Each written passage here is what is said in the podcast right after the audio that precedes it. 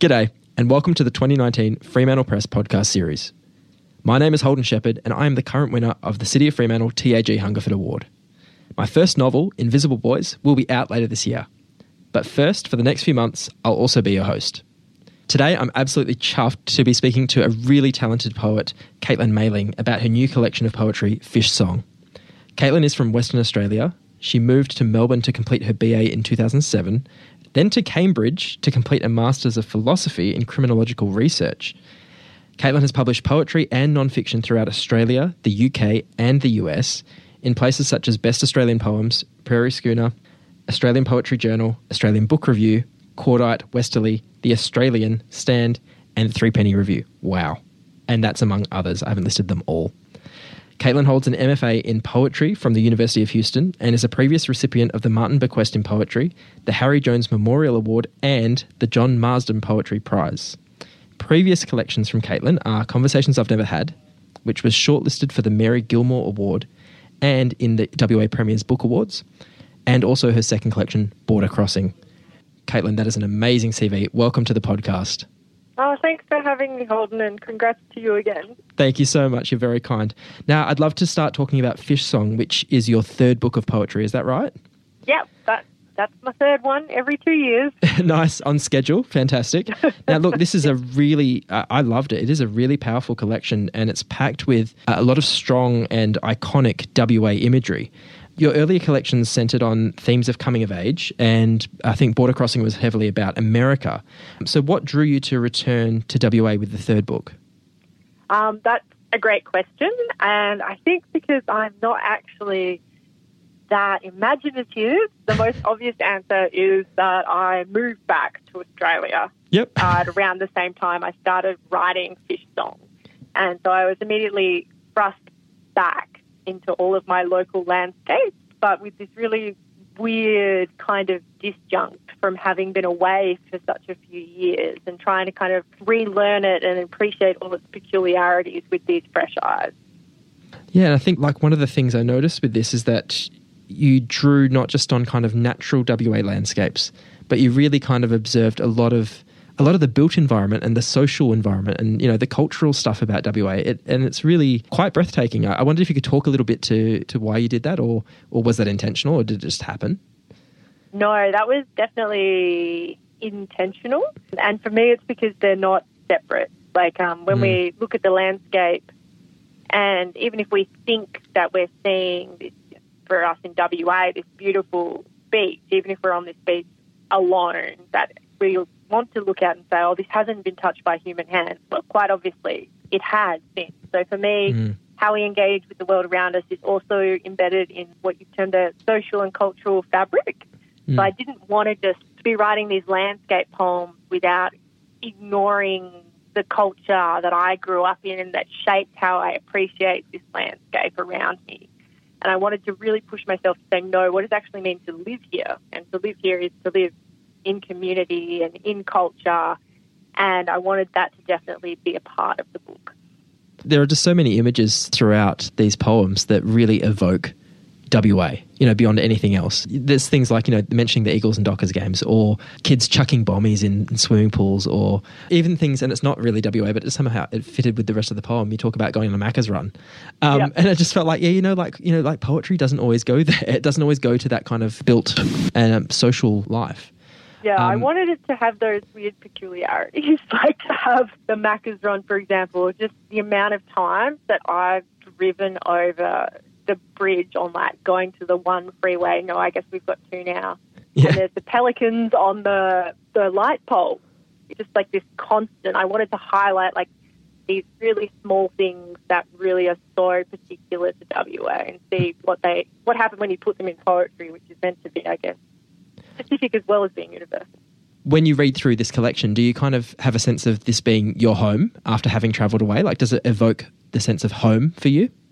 Yeah, it really, it really does. And even though I still spend quite a lot of time out of WA over in New South Wales now, it definitely feels like home to me. I guess I wanted to think about in the collection what it meant to have that sense of home because I know a lot of people, people I grew up with, there's that that desire to you know flee WA and never Yeah. come back, like the, the brain drain.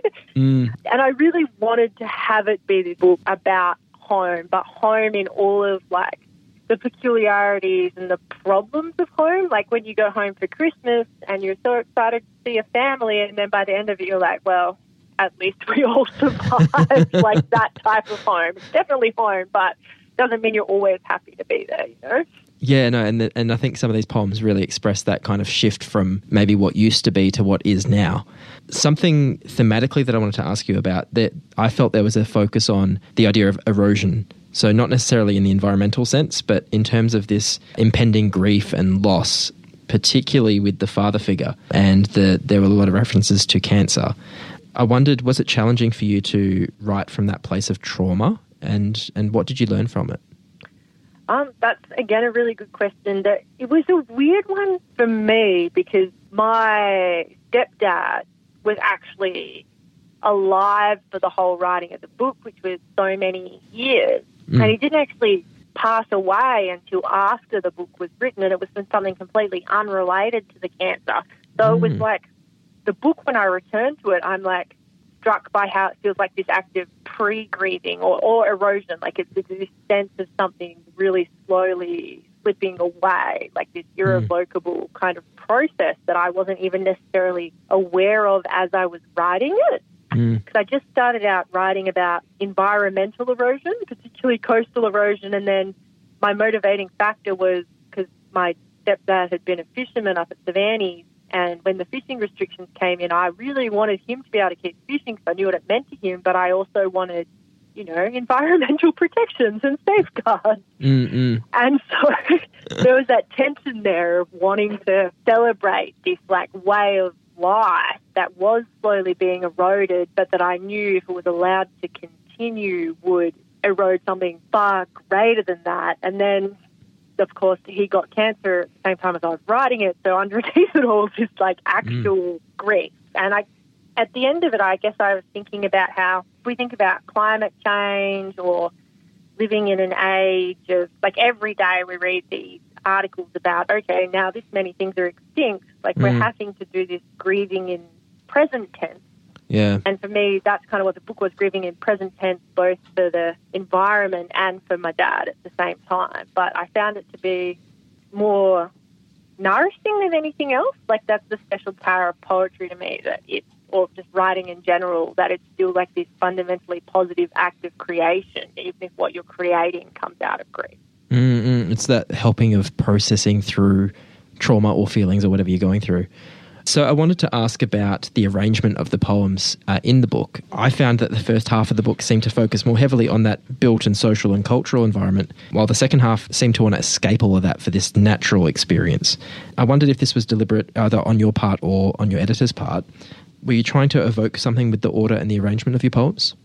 Yeah, I was really happy that you pick up on that because I'm literally in the next month or so going to turn my PhD in, and it's not creative PhD, it's a literature PhD, and it's on pastoral, which fundamentally is about the difference between city and country and escaping city for country and why people like to create that imaginative escape. Oh, so I was like, I was like, oh, it's come through in my work. And I think originally when I sent it in and was working with Wendy on it, it was actually divided into sections called like city epigraph and then country and then a return to the city. And with Wendy, with the ordering of it, like I was able to see ways to make that thematically clear without having to very like emphatically cast it into these like section titles and everything like that. So it was deliberate, but we wanted it to also follow a narrative thread as well as just thematic thread that I wanted to give subheadings. And Wendy really helped me with that. And I know it went through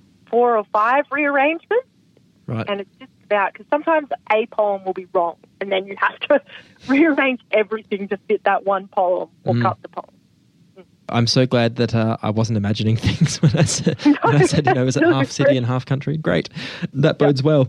So, uh, with the second half, with the part that kind of focuses more on the, the environment and, and being out in nature, I was really interested in that kind of coastal shack setting. And I thought it was in Cervantes. But when I read your acknowledgements, I am now guessing it was at Grey and Wedge, the little shack settlements up north. This, I thought this was just a really interesting thing. It's an interesting part of WA. It maybe doesn't get spoken about enough, least of all in, in art and in poetry. Did you stay there? And, and if you did, what was that like and how did it influence you? Well, actually, it's another family thing. So I spent half the time writing the book at Cervantes and half at Grey. So there's a poem in there, I think, called Shack Blessing for Colin. And Colin's my husband, and his family so weird and so Perth. They've had a shack for several decades at Grey, where my family fished out of Cervantes. We're 20 minutes apart now on the new road.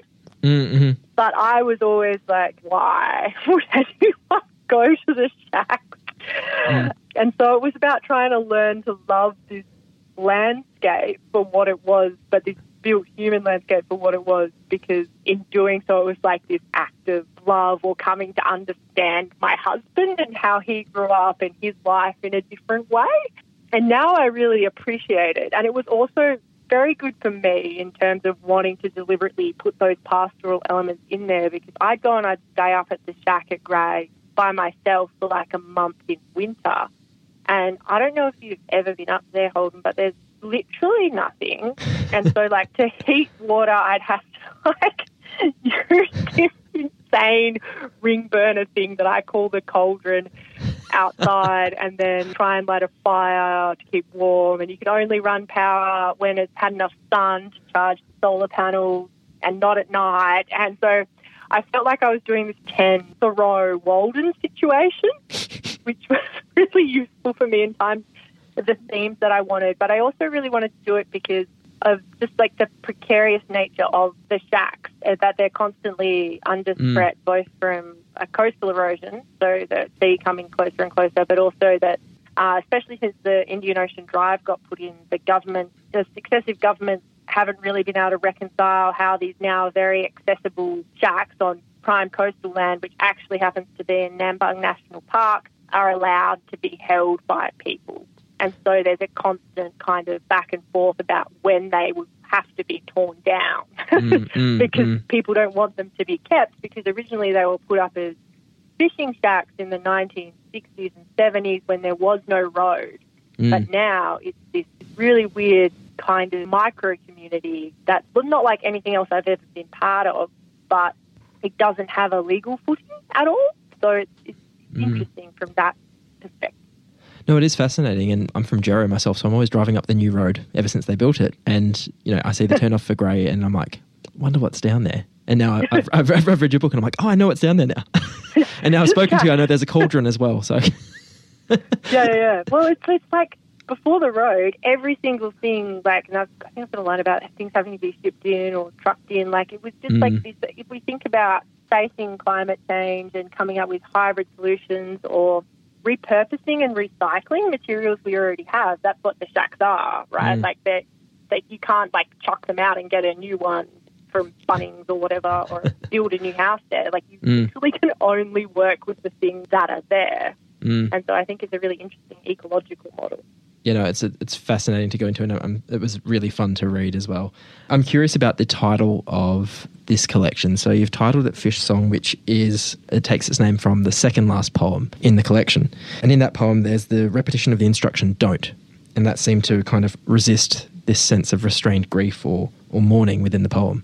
I wondered why you choose this title. Was this like an editor decision, or how did you come to that point? Originally, I'm working on in my fourth book and that's going to be called Fish Work. And originally, this one was going to be called Fish Work. Um, ah.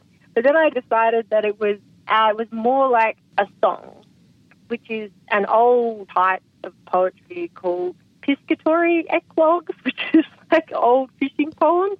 All right. Little conversations of fishing people. And one of the threads that I was really interested in putting in the book was all the different colloquial landscape speech and repurposing people's speeches.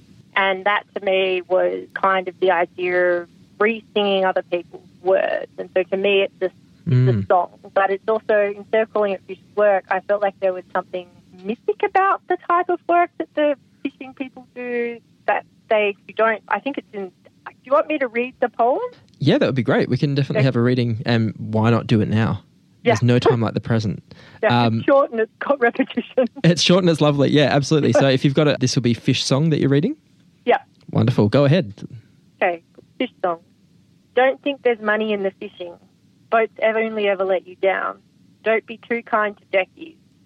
Don't pick the ones who look like they're sleepy. Don't fish over the moon. Don't drop the pots before a storm. Don't turn into a wind. Don't worry about the pool. Don't worry about your old man, he's tough. Don't think it'll be this way forever. Don't remember when it ended. Don't you start. Don't you forget what it took. Don't you know I'd do anything. Don't think there's much left to fish these days. It's kind of like all this folkloric instructions that get put into fishing, like Mm, that mm. made it seem more like a mythic song to me. Like, for example, my sister is desperate to get taken out on one of the boats up at Cervantes now, but because obviously my stepdad's no longer around, she can't go because our all um, old mates up there, all the old men that still run the fishing boats that are family friends, won't take a woman on their boat because it's unlucky. So, like, that's what I mean by don't fish over the moon, don't Yep. drop pops before a storm. Just like, it felt like a song, like something you sing to ward off Mm, or mm. something. Yeah. No, it's um, it's a moving poem and it, and it fits well as a title.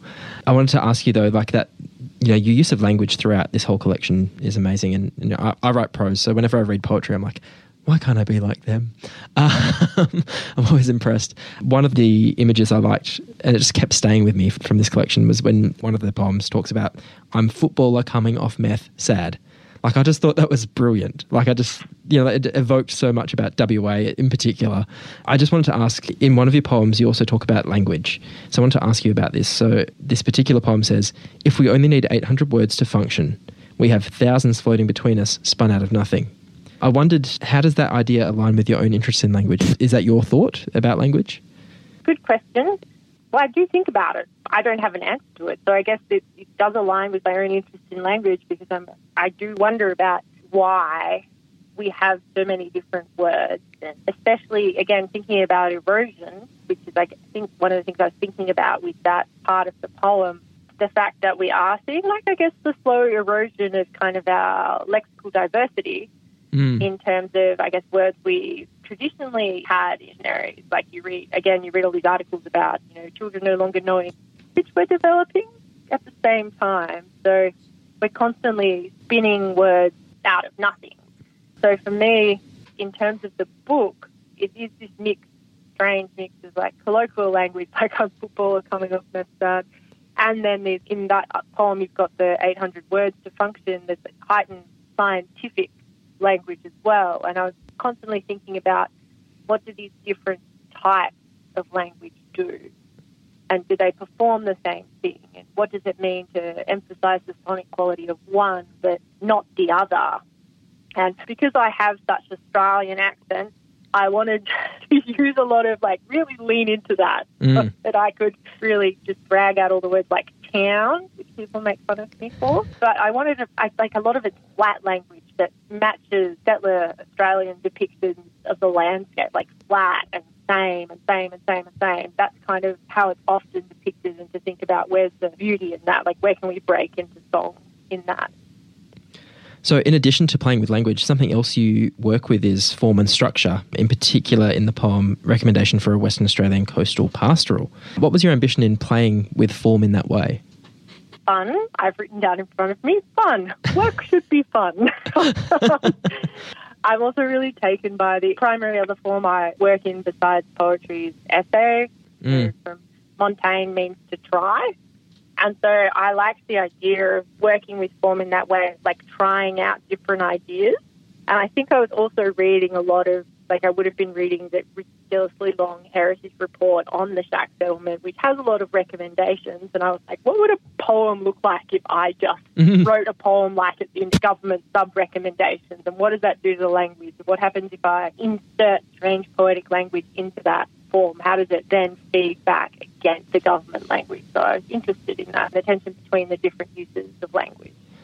Yeah, it felt like a resistance almost, resisting that kind of bureaucratic, red tapey kind of anti poetry. Although I do love it. Like I love, I love, I also love bureaucratic language, which I'm like, a lot of what you're saying makes no sense.